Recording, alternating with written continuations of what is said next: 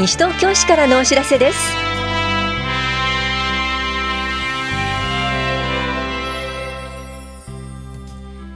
今日は大型連休のご案内。国民健康保険から職場の健康保険になった方の手続きなどについてお知らせします。インタビュールームお話は西東京市財政課の青木純子さんです。テーマは2019年度平成31年度予算が成立しました。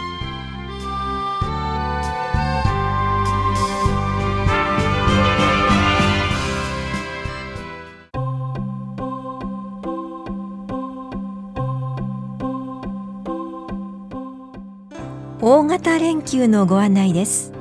4月27日から5月6日までの大型連休中棚視庁舎、法屋庁舎、出張所など市役所の一般業務はお休みとなります。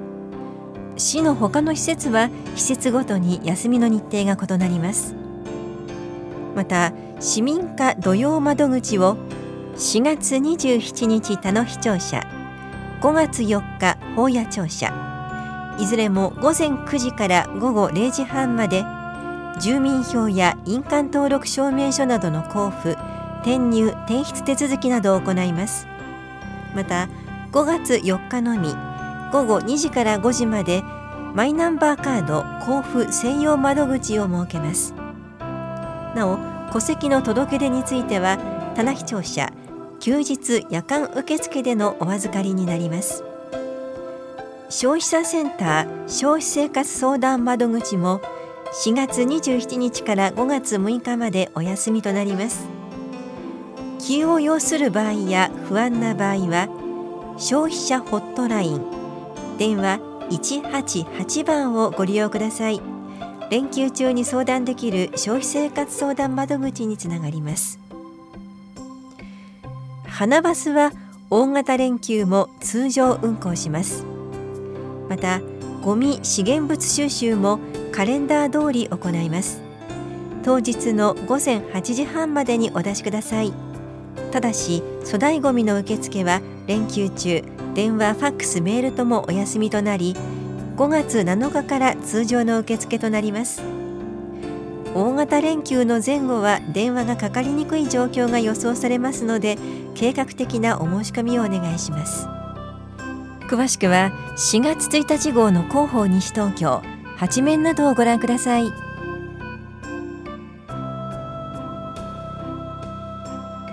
国民健康保険から職場の健康保険になった方は手続きをしてください。国民健康保険の加入者が職場の健康保険社会保険に加入した時は国民健康保険の脱退止める手続きが必要です。自動的には切り替わりません。会社なども手続きはしません。手続きは棚視聴者2階の保険年金課大谷庁舎1階の市民課また出張所で行っています。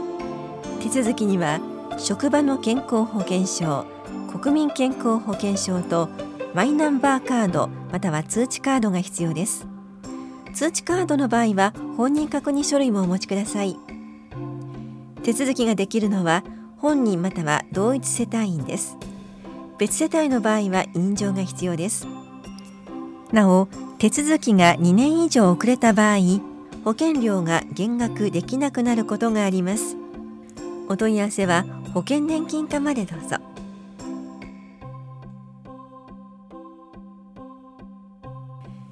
成人歯科検診申し込み受付開始のお知らせです。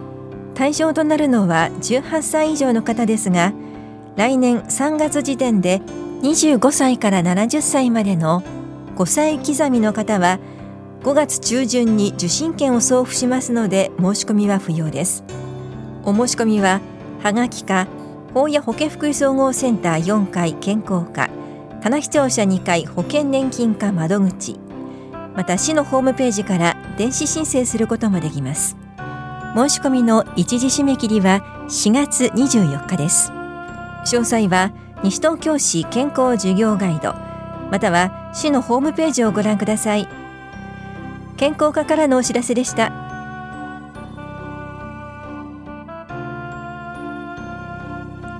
ファミリーサポートセンターファミリー会員登録説明会のお知らせです。地域の中で子どもを預けたい方ファミリー会員と子どもを預かる方サポート会員からなる会員同士の相互援助活動を行っています。ファミリー会員に登録希望の方は説明会に出席してください。保育もあります。お越しの際は保護者の顔写真縦3センチ横2.5センチのものを1枚印鑑82円切手をお持ちください。説明会は4月23日火曜日午前10時から正午まで住吉会館ルピナス。5月11日土曜日午前10時から正午まで田梨総合福祉センターで行われます。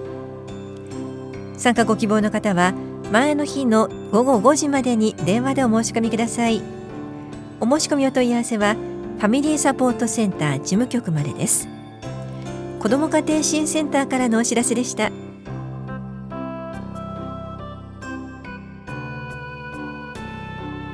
保育園保育食卓員募集のお知らせです。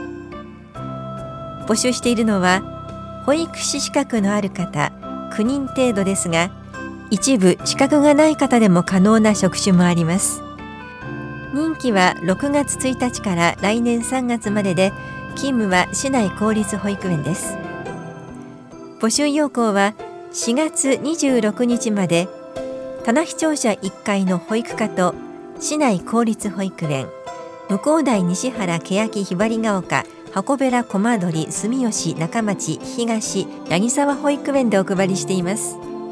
詳細は募集要項または市のホームページをご覧ください。保育課からのお知らせでした。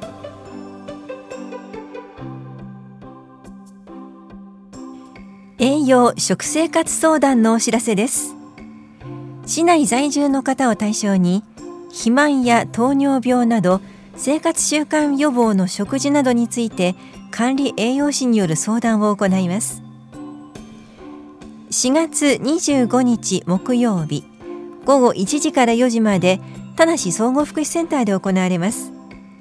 相談ご希望の方は22日までに電話でお申し込みください。お申し込みお問い合わせは健康課までです。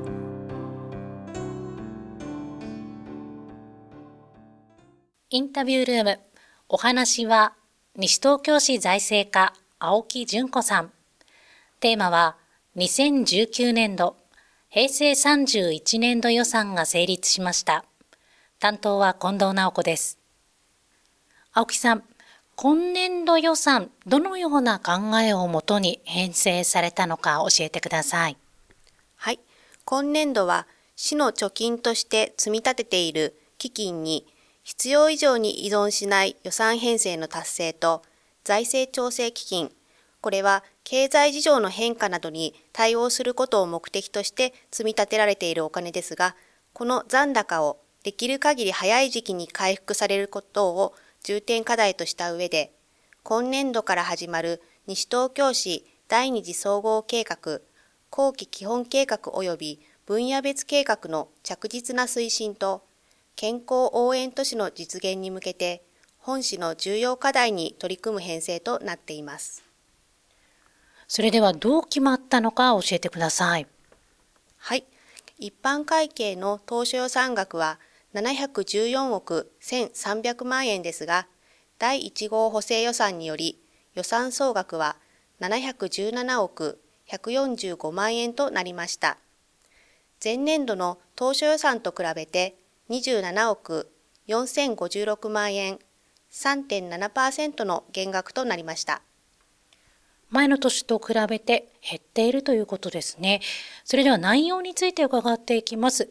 まずは一般会計の歳入について教えてください。はい。市の主要な収入である市税は前の年度に比べて1億6475万円、0.5%の増額となりました。また、基金からの繰入金は、まちづくり整備基金繰入金や財政調整基金繰入金が減ったことにより、前の年度に比べて8億7232万円の減額となりました。続いて一般会計の歳出についてはいかがでしょうか？はい。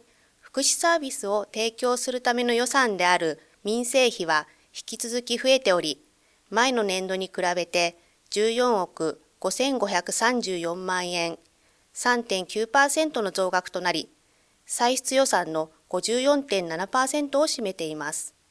また、教育費は、仮称第10中学校の整備事業が終了したことなどから、前の年度に比べて36億7187万円の減額となりました。今年度の主な事業、どんなものがありますか？はい。今年度はフレイル予防事業のさらなる充実、資源物の個別収集の実施、交通空白地域等における移動支援のあり方の検討、中原小学校校舎等建て替え事業、また並行した泉小学校跡地の整備などを予定しています。今お話いただきましたが、西東京市民の皆さんにも市の予算がどのように使われているか興味を持っていただきたいですね。はい。予算書は500ページ近くありますので、なかなかすべてを読むのは難しいと思います。そこで今年度の予算がどういう方針のもとに作られたのか、前の年度と比べてどのぐらいの金額の増減があったのかなど予算の内容をまとめた平成31年度予算の概要を作成しましたので、司法を読んでみてもう少し知りたいということがありましたら、合わせてご覧いただければと思います。こちらはホームページや棚視聴者、法屋庁舎1階にある情報公開コーナーで公開しております。ありがとうございます。インタビュールーム、テーマは2019年度、平成31年度予算が成立しました。お話は西東京市財政課青木純子さんでした。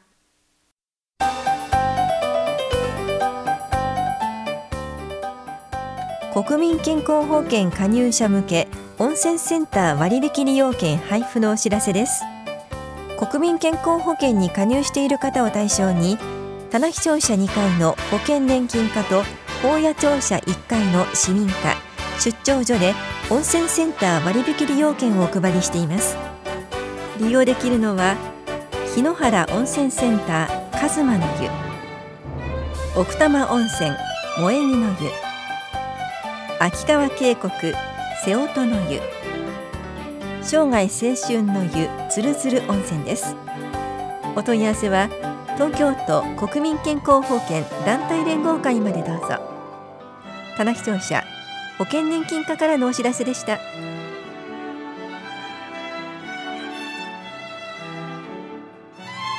この番組では皆さんからのご意見をお待ちしています。FM 西東京西東京市からのお知らせ係までお寄せください。またお知らせについての詳しい内容は広報西東京や西東京市ウェブをご覧いただくか西東京市役所までお問い合わせください。電話番号は042-464-1311 042 464-1311番です。以上西東京市からのお知らせ亀井さゆりでした。